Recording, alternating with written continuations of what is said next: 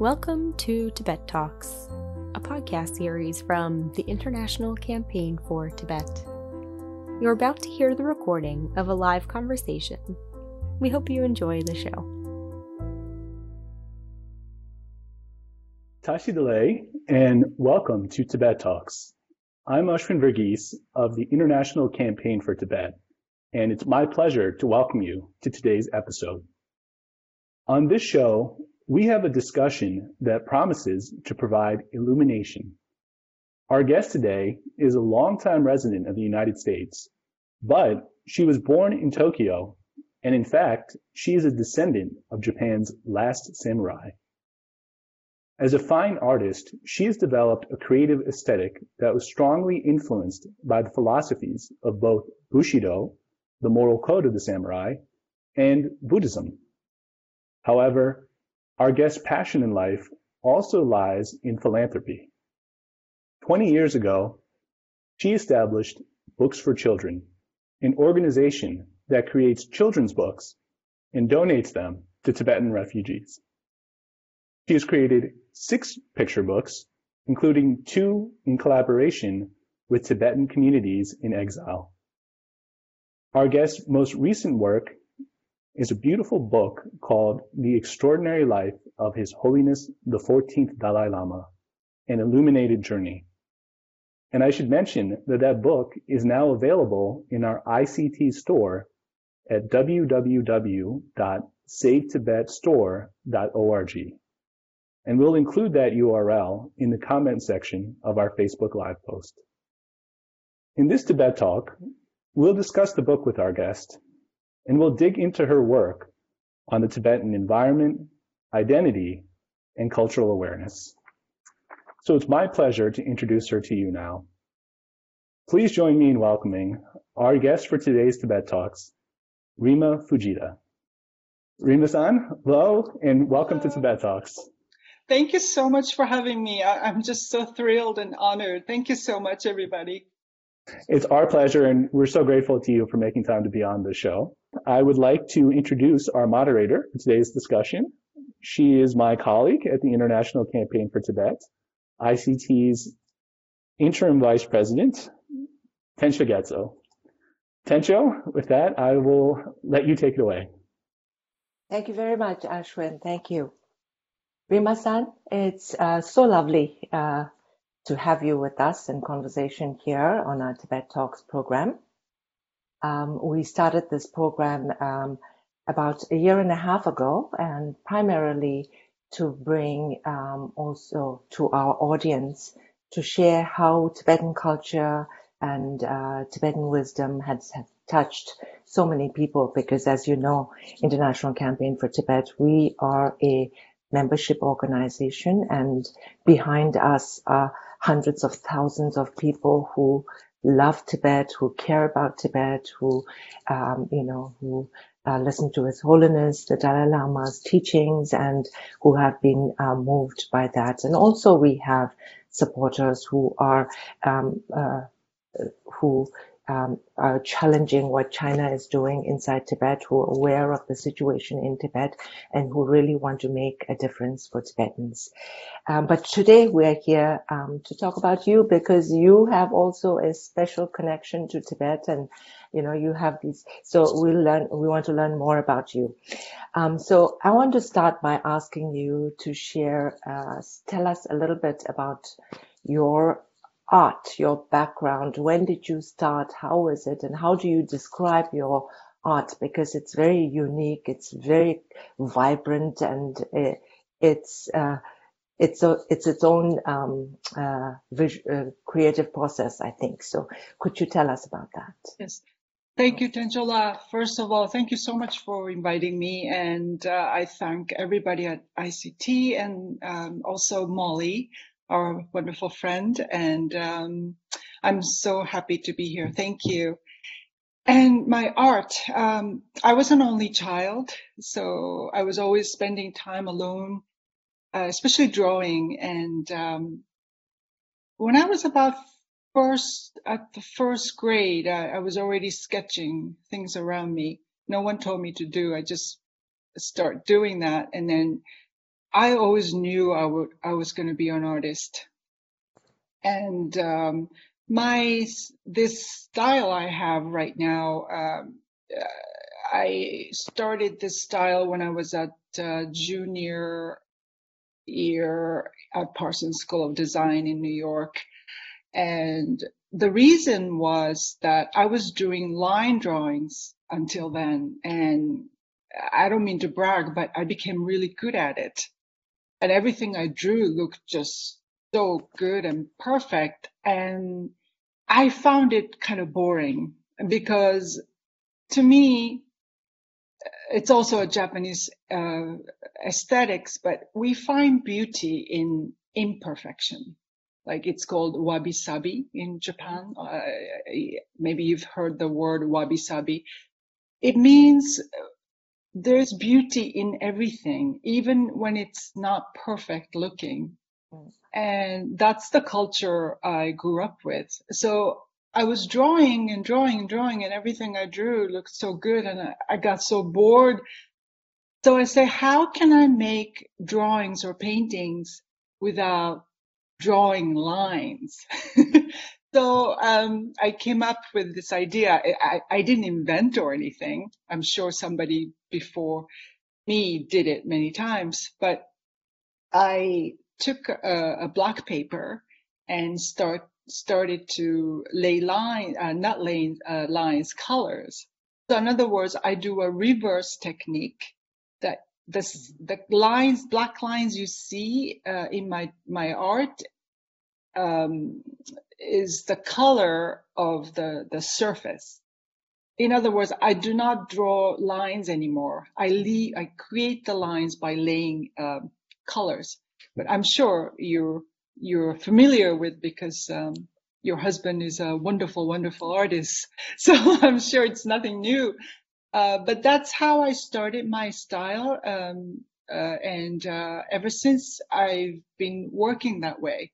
But I, I also like the fact that I, I start with the black because it becomes a little bit philosophical, but it's almost like putting the light on something which already exists, but you cannot see because it's dark. Mm-hmm. So my work is putting the light into on to something which already exists so that people can see and enjoy and appreciate. So it's like my dream because everything I draw or paint, um, the visions I they come to my dreams that's only uh, that's all I paint. Um, I used to paint things I can touch, things I can uh, see, tangible things. But nowadays, for many years actually, I only draw and paint the visions I see in my dreams. Thank you. It's so interesting to hear your process. As you said, uh, my husband is an artist also he dabbles a little bit and he talks about lines also but he mm-hmm. talks also about uh, in the tibetan sense and mm-hmm. he talks how um, the lines are there but then the lines have to flow and and it's like a movement it's not constrained but it has to be i, I am trying to I'm no, but, to, but uh, I understand. Yes. I understand. So it's it, a, mm-hmm. mm-hmm it's a constant challenge of what to control and what not to control. Ultimately, letting go of the control would be the ideal, mm-hmm. right? Mm-hmm. like life, yes. like in life, same yeah. thing, same thing in art. Yes, yes.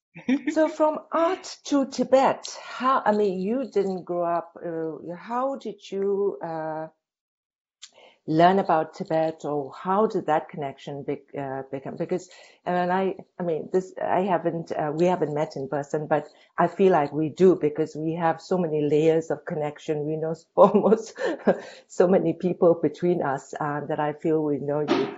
Um, but you have been connected for a long time with Tibet. How did that start? And can you share that journey as well? Yes. Um, mm. So everything started with a dream. As I said before, I dream a lot. Mm. And one night, many years ago, I heard this voice in my dream and it said, help Tibet now. and it was a commanding voice. And I've always taken dreams seriously. So I went to the library the next day and spent all day there researching about Tibet. Until that day, I really didn't know anything about Tibet and I didn't even know who the Dalai Lama was. Seriously. And then I learned about the tragic history of Tibet uh, for the time for the first time that day, and I was quite shocked and surprised that that I had never you know knew known about this and um, but then I asked myself, what can I really do for Tibet? Because mm-hmm. I'm not a politician or billionaire or a movie star. I'm an artist. So what can I really do? And I kept thinking uh, what I could do. And then all of a sudden, I began meeting Tibetans very naturally. It, it was very uh, strange in a way, but it was very magical. And I think Tibet matters so much to me because first of all, I love Tibetan people. I learned so much from them and really they changed my life. And um, they're the most unique, kindest people I ever met in my life. So, and also because at that time when I had that dream, I was already doing well as a young artist. I, I, you know, I was 20 something, but I was selling well. I was making a lot of money but I was not happy at all. I didn't like the commercial art world. I didn't like the industry's greed and dishonesty. I, I was not happy, but I, I didn't know what else to do. And I kept searching for the meaning of create, create. Why do I create? Why do I create art? Mm-hmm. Besides the fact that I loved it, mm-hmm. but I didn't know the answer until then. And then when I had that dream, I think I really believe it was a calling um, to give me the the purpose of why I create art. Mm-hmm. And I realized that art is not a goal, but it's only a tool to serve others. Um, so that was a life changing uh, voice uh, in the dream uh, I heard. Then one day I was talking to my very first Tibetan friend ever in my life. And when he told me about his childhood at the refugee camp in South India, I got this idea to create picture books for the Tibetan children to help them preserve their unique language and mm-hmm. unique culture. Mm-hmm. And this is how my Tibetan journey started. Yes, and talking from that journey, I want to uh, take you to Dharamsala because from you, your, from learning about Tibet through your readings, through your connections uh, with friends that you met in New York, mm, traveling to Tibet is not easy. So to learn more about Tibet, then the first connection is usually to travel to India, to mm-hmm. Dharamsala where the where His Holiness resides. So how was that? What impact did it have on you? How was that? Was it what you expected? You know, you you learned, read everything, and then you went there and mm-hmm. meeting with uh, Tibetan community mm-hmm. there. How was that experience? Yes, so I planned to go to India twice or three times. It failed and oh, something always came up and I was like, oh, but then somebody said to me to go to India, you really need an invitation from the divine. And that really made me feel like, okay, it'll come. It'll mm-hmm. come naturally and you don't have to worry. So I waited, uh, and then I planned again. And in 2000, everything just worked beautifully. So I went to Dharamsala for the first time in 2000, and that was my first trip to India also. And it was intense. I mean, I, I, I, had heard about, you know, India and I prepared myself, but uh, it was still intense. but I fell in love with it, with Dharamshala and I felt like I had been there before. It was almost like coming home. Uh, I felt so at home there and it was magical.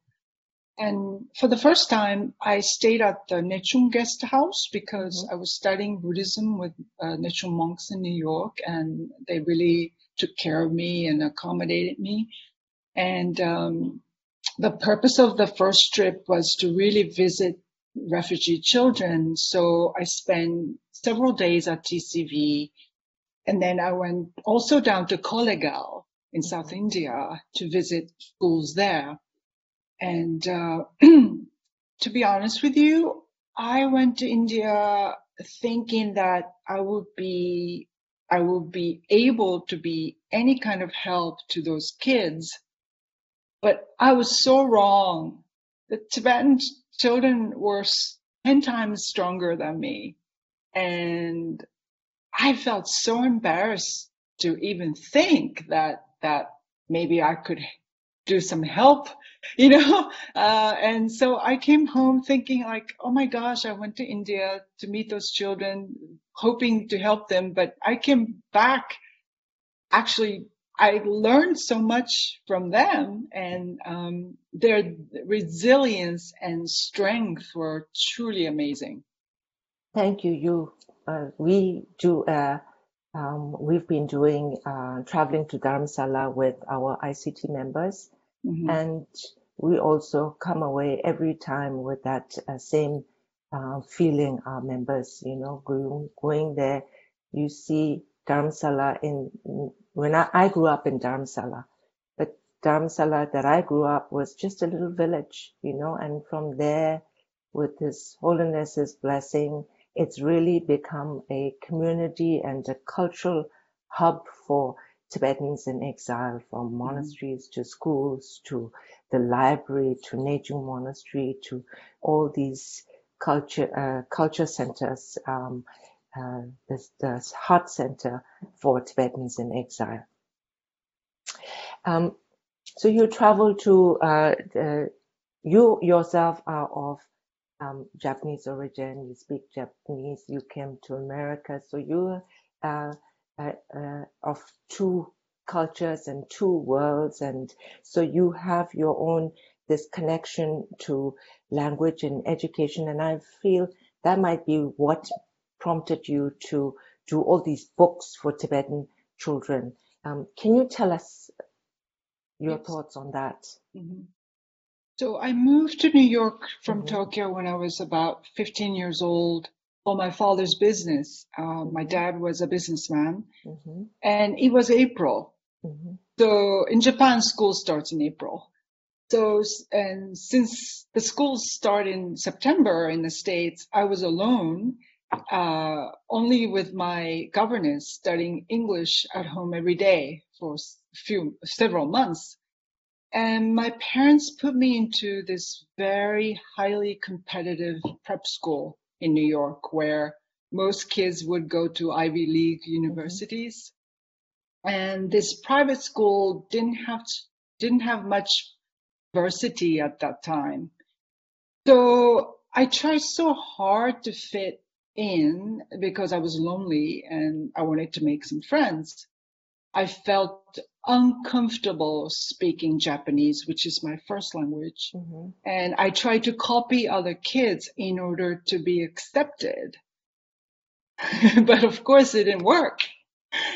So one day this boy came over to me during the lunchtime and I was like, wow, you know, because no one really talked to me at school.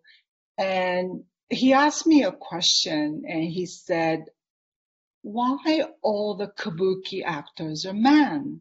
And for those of you who uh, may not know what kabuki actor uh, acting is, kabuki is a traditional Japanese theater where mm-hmm. all men play female roles. So everybody, everybody is, is, is a man.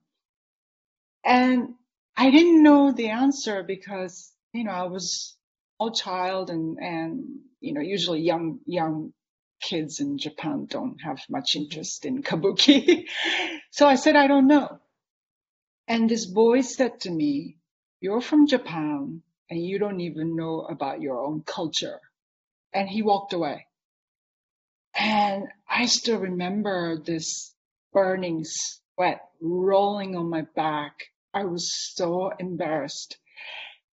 At the same time, this became my lifetime lesson that you really have to have pride in your roots and in where you come from. And I learned it really quickly uh, as a young kid that this was the key. So this really changed my attitude and behavior and everything. And, and um, so I, I felt more comfortable with my own skin. I stopped trying to fit in. I became more relaxed. And then naturally, uh, people came towards me and then we made friends. I made friends because I wasn't trying too hard and I was more confident about my identity. So, um, because your cultural identity is your lifetime asset, it gives you confidence, strength, dignity, integrity. That was really the experience I, I had to really, really honor the, this identity topic. And the language is also deeply connected with identity. So it's extremely important to learn your own language, I really think. And it's, of course, needless to say that education is crucially important to every human being.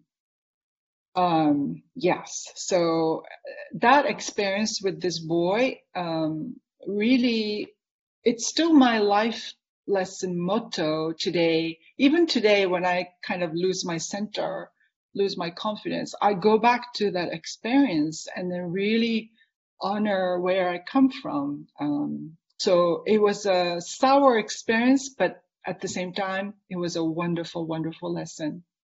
For um, in our Tibetan situation, also with our um, separated from our homeland. We are mm-hmm. all our younger generation. We all growing up in communities that are scattered around the world, and many are facing the same question of, you know, identifying mm-hmm. Yourself as a dual identity. You know, but mm-hmm. and you wear that dual identity so beautifully. So you, you know, you bridge between both worlds. So um, that's something that uh, our younger generation are also um, learning to mm-hmm. work on and having to do mm-hmm. as being not losing their Tibetan identity mm-hmm. by accepting, say, an American identity because. Yes.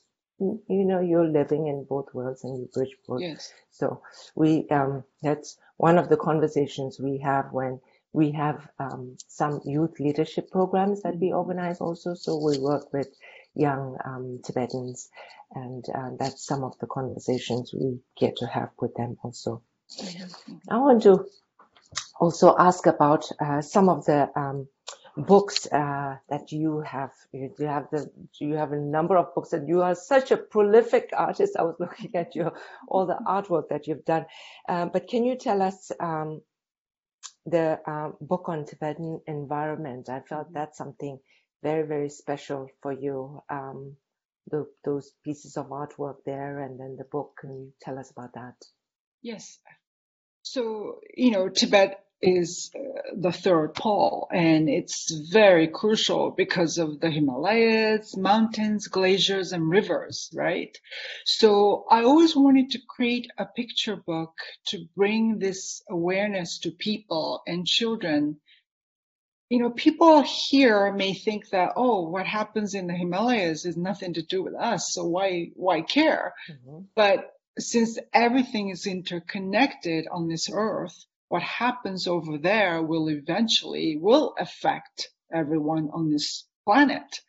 And I think nowadays everybody knows that. But when I was, when I made this book, it, eh, you know, people were not that much aware of what's happening in this, on this earth.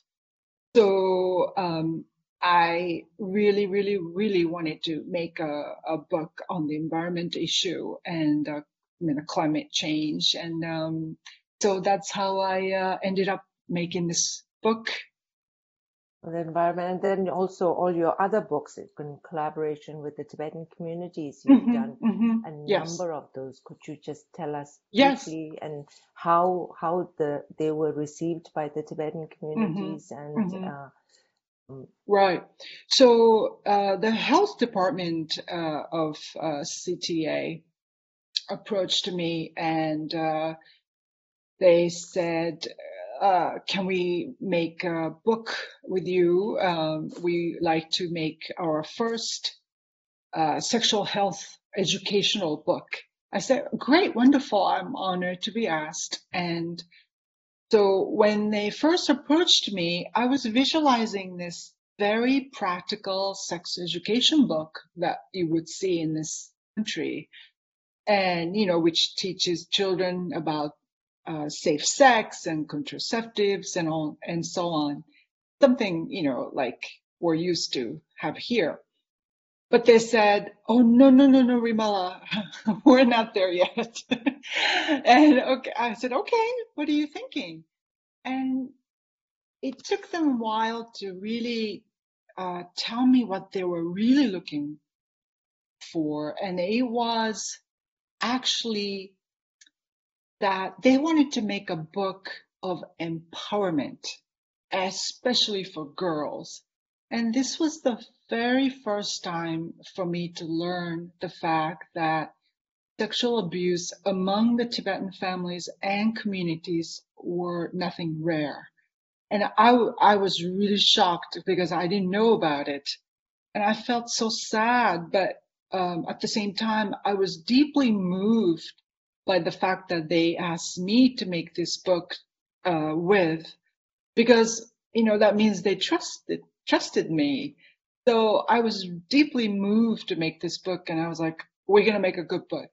So this was called Rewa, means hope, right, in Tibetan, and um, we made um, we did a essay contest and um, kids wrote about their experiences. Uh, some some of them are very um, touching. They some people wrote about their very difficult um, re- experiences they had, but they were encouraging other girls and boys to not to stay quiet about the abuse, but talk to somebody. If you can't talk to your parents, talk to teachers, talk to someone rather than keeping everything inside and suffer by yourself. So it was a very important book and we were very, very happy with the, the book. And we distributed um, thousands of books, uh, you know, among Tibetan refugee schools in India and Nepal. Then I collaborated with the education department to make this book called Tibetan Identity. And what happened was that I wanted to make this book for a long time because every year at a Tibetan party, especially New Year's party, I've witnessed huge fights between Tibetans from India, Tibetans from Nepal, and Tibetans from Tibet. And after a few years, they start fighting and it becomes really, really bad sometimes. And I've witnessed that a lot. And then this made me really feel sad because especially His Holiness is getting old. And I knew that what's holding the Tibetans around the world together has been, had been the presence of His Holiness. I mean, not only one reason, but he's like the major pillar, right? Mm-hmm. So I was really hoping to have this book which may inspire the Tibetan people to ask themselves again what identity really meant to them and rethink about what's identity because identity may mean differently to everyone and it's such a personal thing like uh, Mhm. i had experienced myself so it's just this is something you have to experience this is something you can't be told how to feel or how to think. You have to experience it.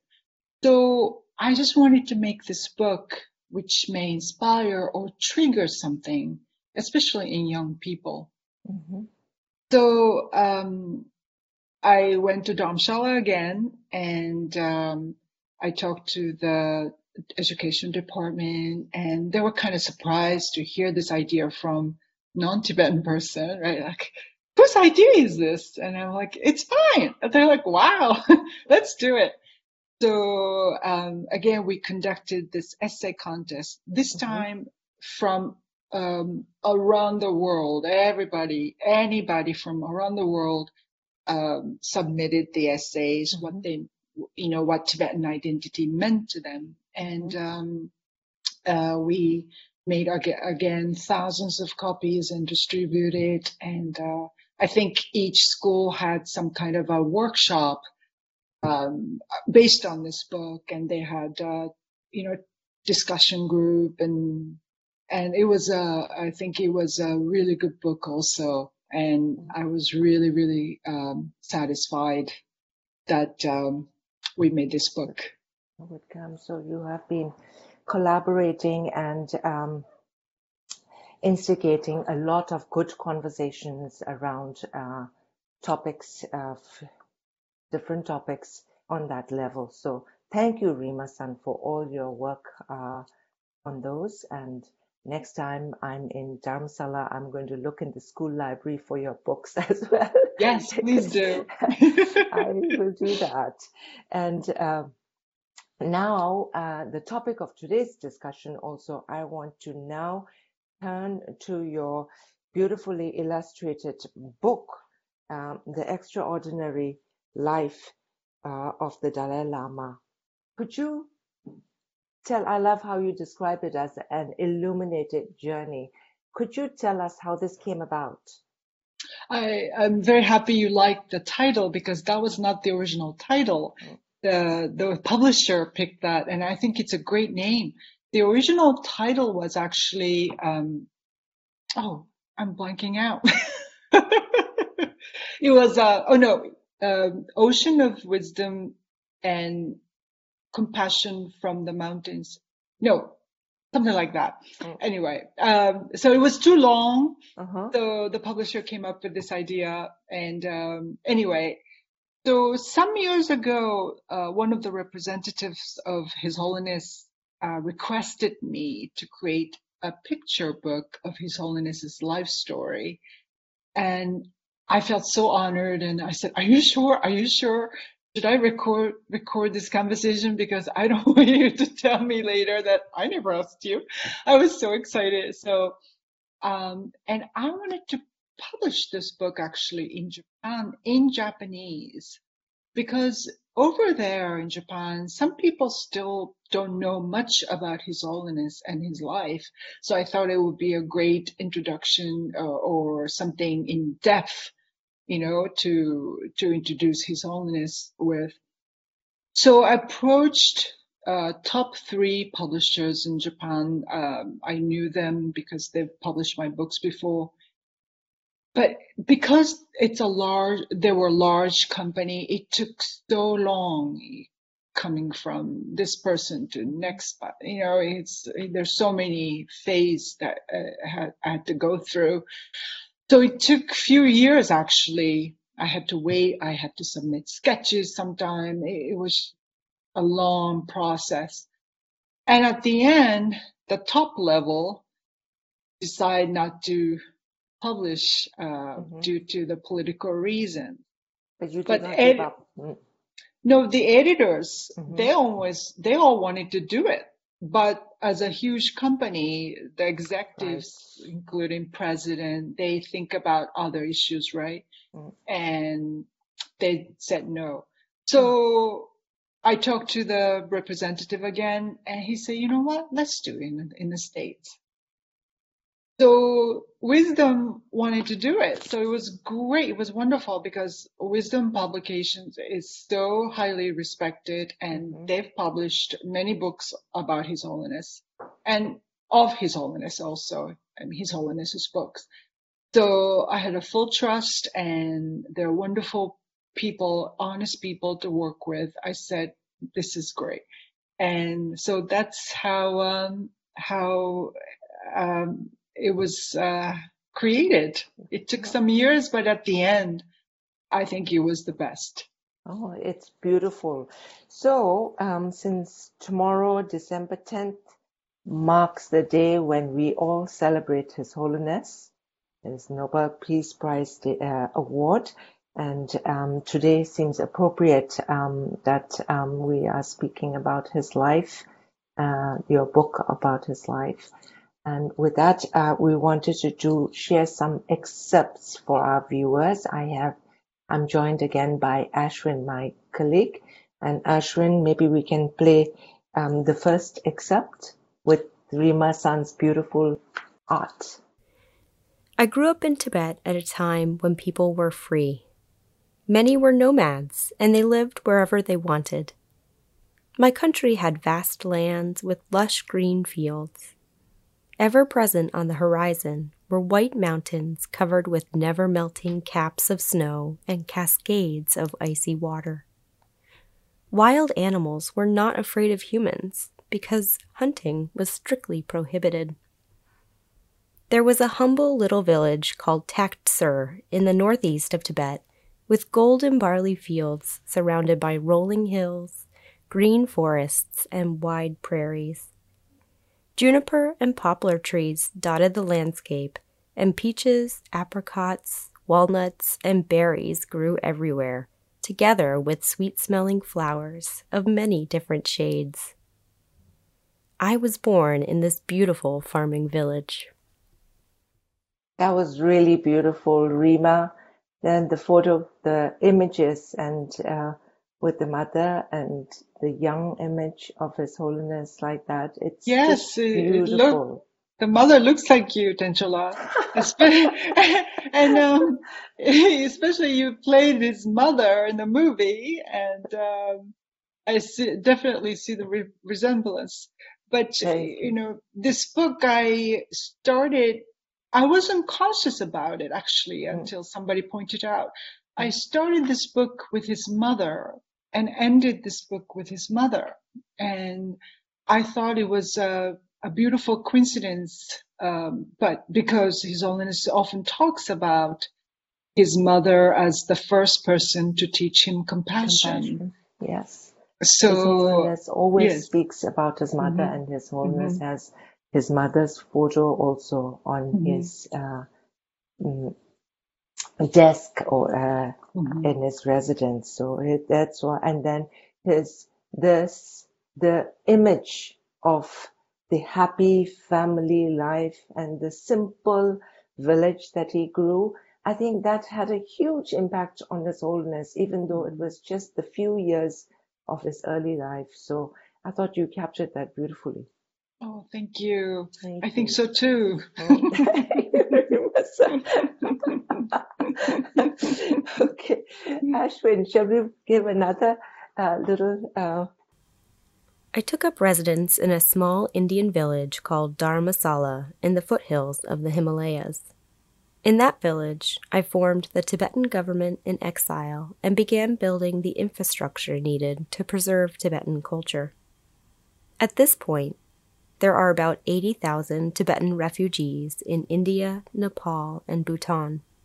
They had followed me, fleeing Tibet and crossing the border into India. My priority was to build shelters, schools, and hospitals for them. The refugees lived outside in simple, shabby tents. They cultivated the barren soil that no one else wanted and worked hard at growing corn and wheat. Many worked on dangerous road construction sites. Men, women, and children all worked hard to survive exchanging hard labor for little pay. There were many orphans in Dharamsala who had lost their parents and families, some to the Chinese during the escape from Tibet, and some through construction accidents while they were working. I became a father figure to those children, and they placed all their hopes in me. I was 24 years old. Rima-san, this photo is reminds me of the Dharamsala that I grew up in. My childhood. His Holiness's uh, image looming large like that with the refugee community around. Uh, our people really lost everything they had and it was really hard times. And I'm always moved when I think of how the people worked so hard then. The roadside camp workers, the roadside uh, camp workers, even though they could barely feed themselves, they uh, saved money mm-hmm. to buy the first car for His Holiness. Yes, I know. Mm-hmm. I, I, I'm tearing mm-hmm. up uh, hearing um, mm-hmm. Ashley read, um, and uh, it, I wrote it, but uh, I don't know. It, it's still moving. So. we forget, you know, when we remember His Holiness's life from coming uh, from growing up in that small village and then moving to Lhasa, the capital, and then losing everything he had, escaping as a refugee to India with his community, and leading up to um, his vision out of nothing. He created, speaking about compassion, bringing Tibetan wisdom to the world out there, and for his people, working so hard and putting Tibet on the world stage so that we can today talk about uh, Tibet and uh, we still have uh, an um, campaign and uh, effort you know, around the world towards uh, making a difference for Tibet and trying to keep Tibetan culture alive. So that's quite uh, an amazing um, journey of His Holiness and then I we had uh, one last slide uh, that we want to share also, Rima. Uh, it's one of the ending slides because we wanted to leave away with the message from His Holiness, and I think that's uh, uh, a beautiful message at the end of the book. So we're going to share that, Rima-san. In the end, kindness is my religion. As I said, the first person who taught me compassion was my mother. My family was not rich, but whenever hungry people or travelers come to our house, my mother always offered them food with a smile on her face, even if she had nothing left for herself. People often ask me wherever I go in the world, What can we do for you? What do you want us to do? My wish is only this cultivate compassion. We human beings are social animals, and no one can live without love and compassion. I ask you to cultivate compassion because by doing so, you will be happier. If you wish happiness only for yourself, you will never be happy because everything is interconnected and interdependent. You cannot be happy alone while others are suffering because we are all one.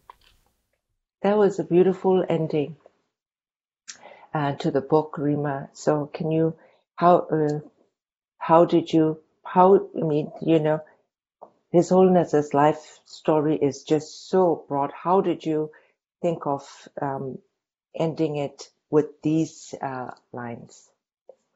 You know, Tenchola, it was really strange um, it was very similar to how I work uh, when I paint. Uh, when I paint, I don't remember anything.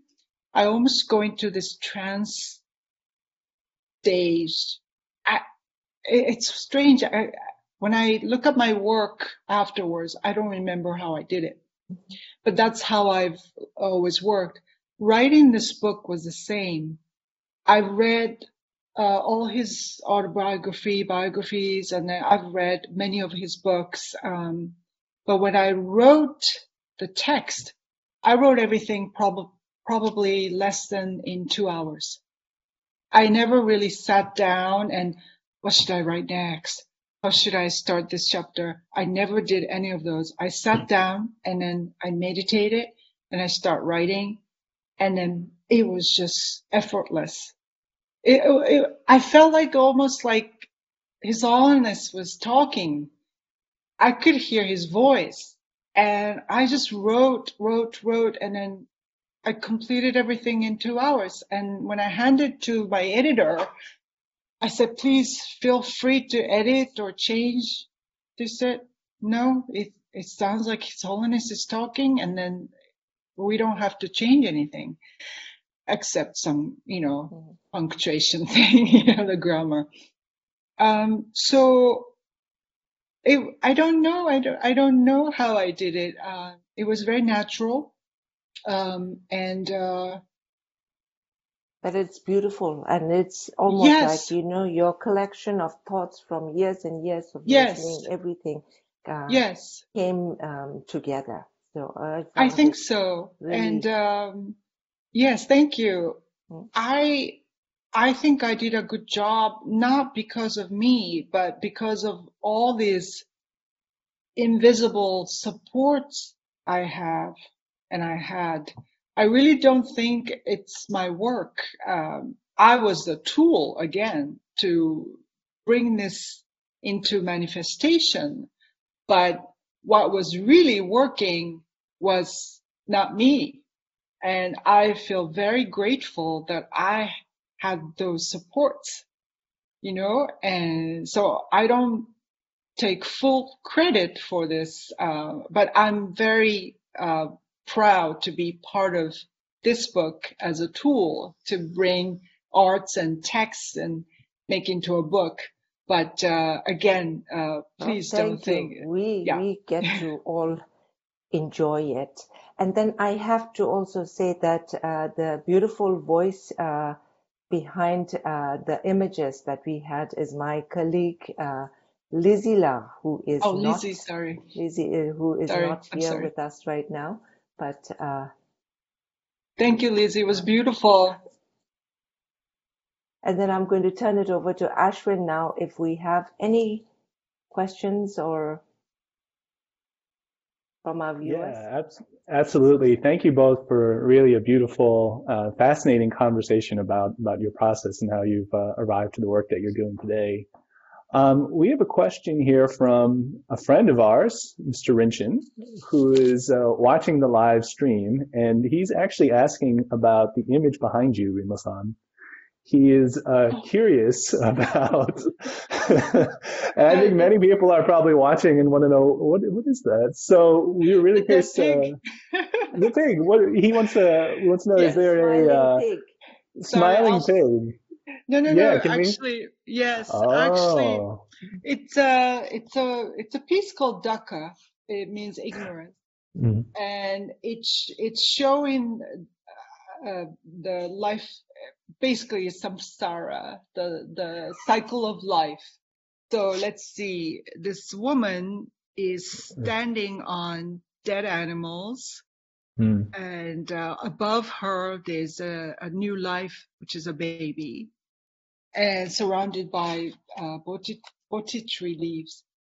So it's it's a kind of a heavy subject, which is you know samsara, but I wanted to express it in a beautiful way. So you're what Absolutely. you're looking at. uh, Sorry, the, it's not a No, no. nice thing to look at, but um, some uh, animals' life uh, cycle also.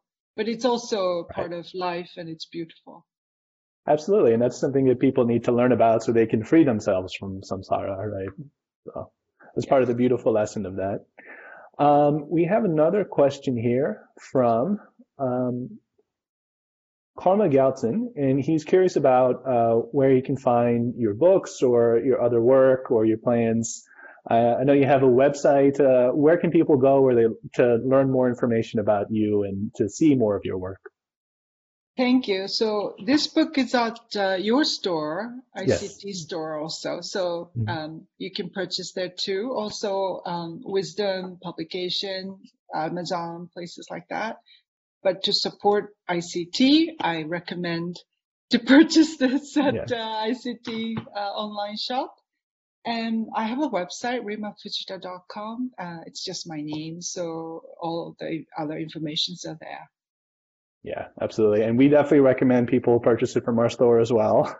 And uh, my colleague John has uh, shared the link for that on our uh, Facebook Live post. So you can get the link to go straight to Rima's book on our store, but you can also get there by going to savetibetstore.org and uh, you can find the book there. Right. And certainly yeah, make I, a wonderful holiday gift for people. Yes, I, I don't sell books from my website. So right.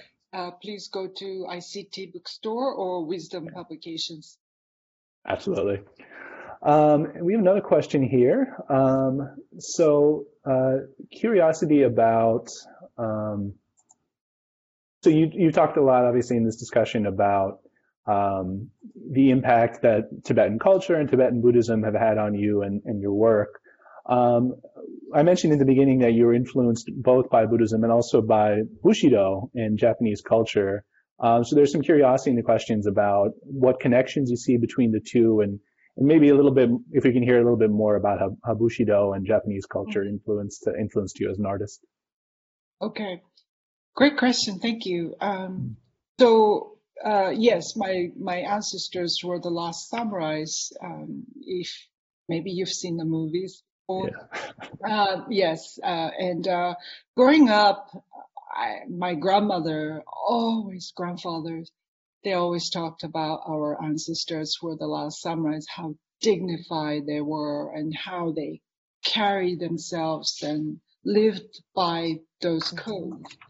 And their base, basic codes are like justice, courage, compassion, politeness, honor, loyalty, and self-control.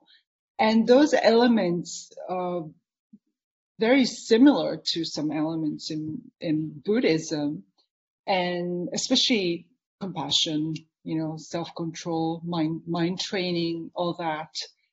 So I was raised by, you know, my family who really, really valued these codes. And um, so how it's impacted me as an artist is, for example, it's a very simple uh, question, uh, example, but if when I work with somebody on a project, you know, a lot of times artists are seen as very kind of self-centered, selfish, self-destructive, you know, typical, you know, image of artists. But how I try to work is really respect other people's time and schedule and then, and I try to bring those codes into work.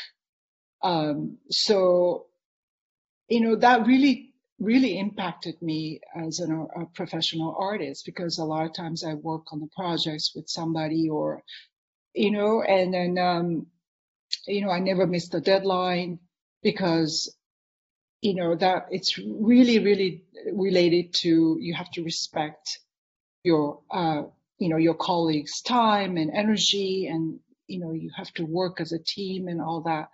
So that's just one example. But um, I think ultimately what really impacted me is the self-control part, you know, the mind training and compassion. And uh, I grew up in Japan until I was 14, 15. Um, our culture is based on those codes without even knowing. So, like, for example, when tsunami came, everybody behaved so polite, politely and we didn't have any chaos. And the world was asking why, why, why? And then the answer was very simple because we live by those codes and, and, but a lot of people may not know it, even in Japan, because it's deeply in the culture. I don't know if I answered the questions, but yeah. So no, th- that was very interesting. Yeah, and it and it is uh, fascinating to observe too for people who come from different cultural backgrounds or maybe have spent all their lives here in the West and how uh, there are different traditions and different values and we can all learn from one another. So it's very valuable to hear about some of the values that you have uh, in Japanese culture that I think could help people here as well. So thank you, thank you for sharing that. We're almost out of time, but I do want to ask you one final question here. Um, you mentioned something earlier that really fascinated me when you said art is uh, not a goal; it's a, only a tool to serve others. And so as we're wrapping up here, um, you know, I know in my own personal experience, uh, you know, I do know many people who are also interested in Buddhism and are also creative and they like to create things. And at times it can almost feel like those things are in conflict because as you mentioned, sometimes there can be a perception that to be an artist, you have to be very self-centered or you just have to do what makes you happy and not necessarily think about the bigger consequences of the work you're doing. Um, so I was just kind of wondering maybe if you can give some final words uh, for our audience, for people who are interested in art, but also do want to practice compassion and try to help others. Are there any pieces of advice or uh, tips or encouragement that you could share with folks about how they can also use their their creative abilities to to help uh, spread compassion? Yes, great question. Deep question. Thank you. Right. I hope I can answer so yes, when I was when I was young, uh, I was my first dealer told me, okay, Rima, if you want to make it in the commercial art world, you have to be selfish, you have to be greedy, you have to be, you know, self-centered, and you know all that stuff. And I was like, what? I didn't want to hear that, but uh, I do see that is true in, in a way. But at the end, I think it's your choice, what you choose, and what what means the best to you, because everybody's different. There's no right or wrong in the Mhm. arts, Mm, and what works for you is the right mm, choice for you.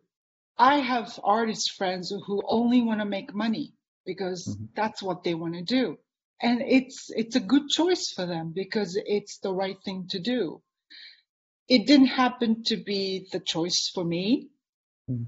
For me, art is again only a tool so that I can contribute to something to make this world a better place. A small contribution I can make.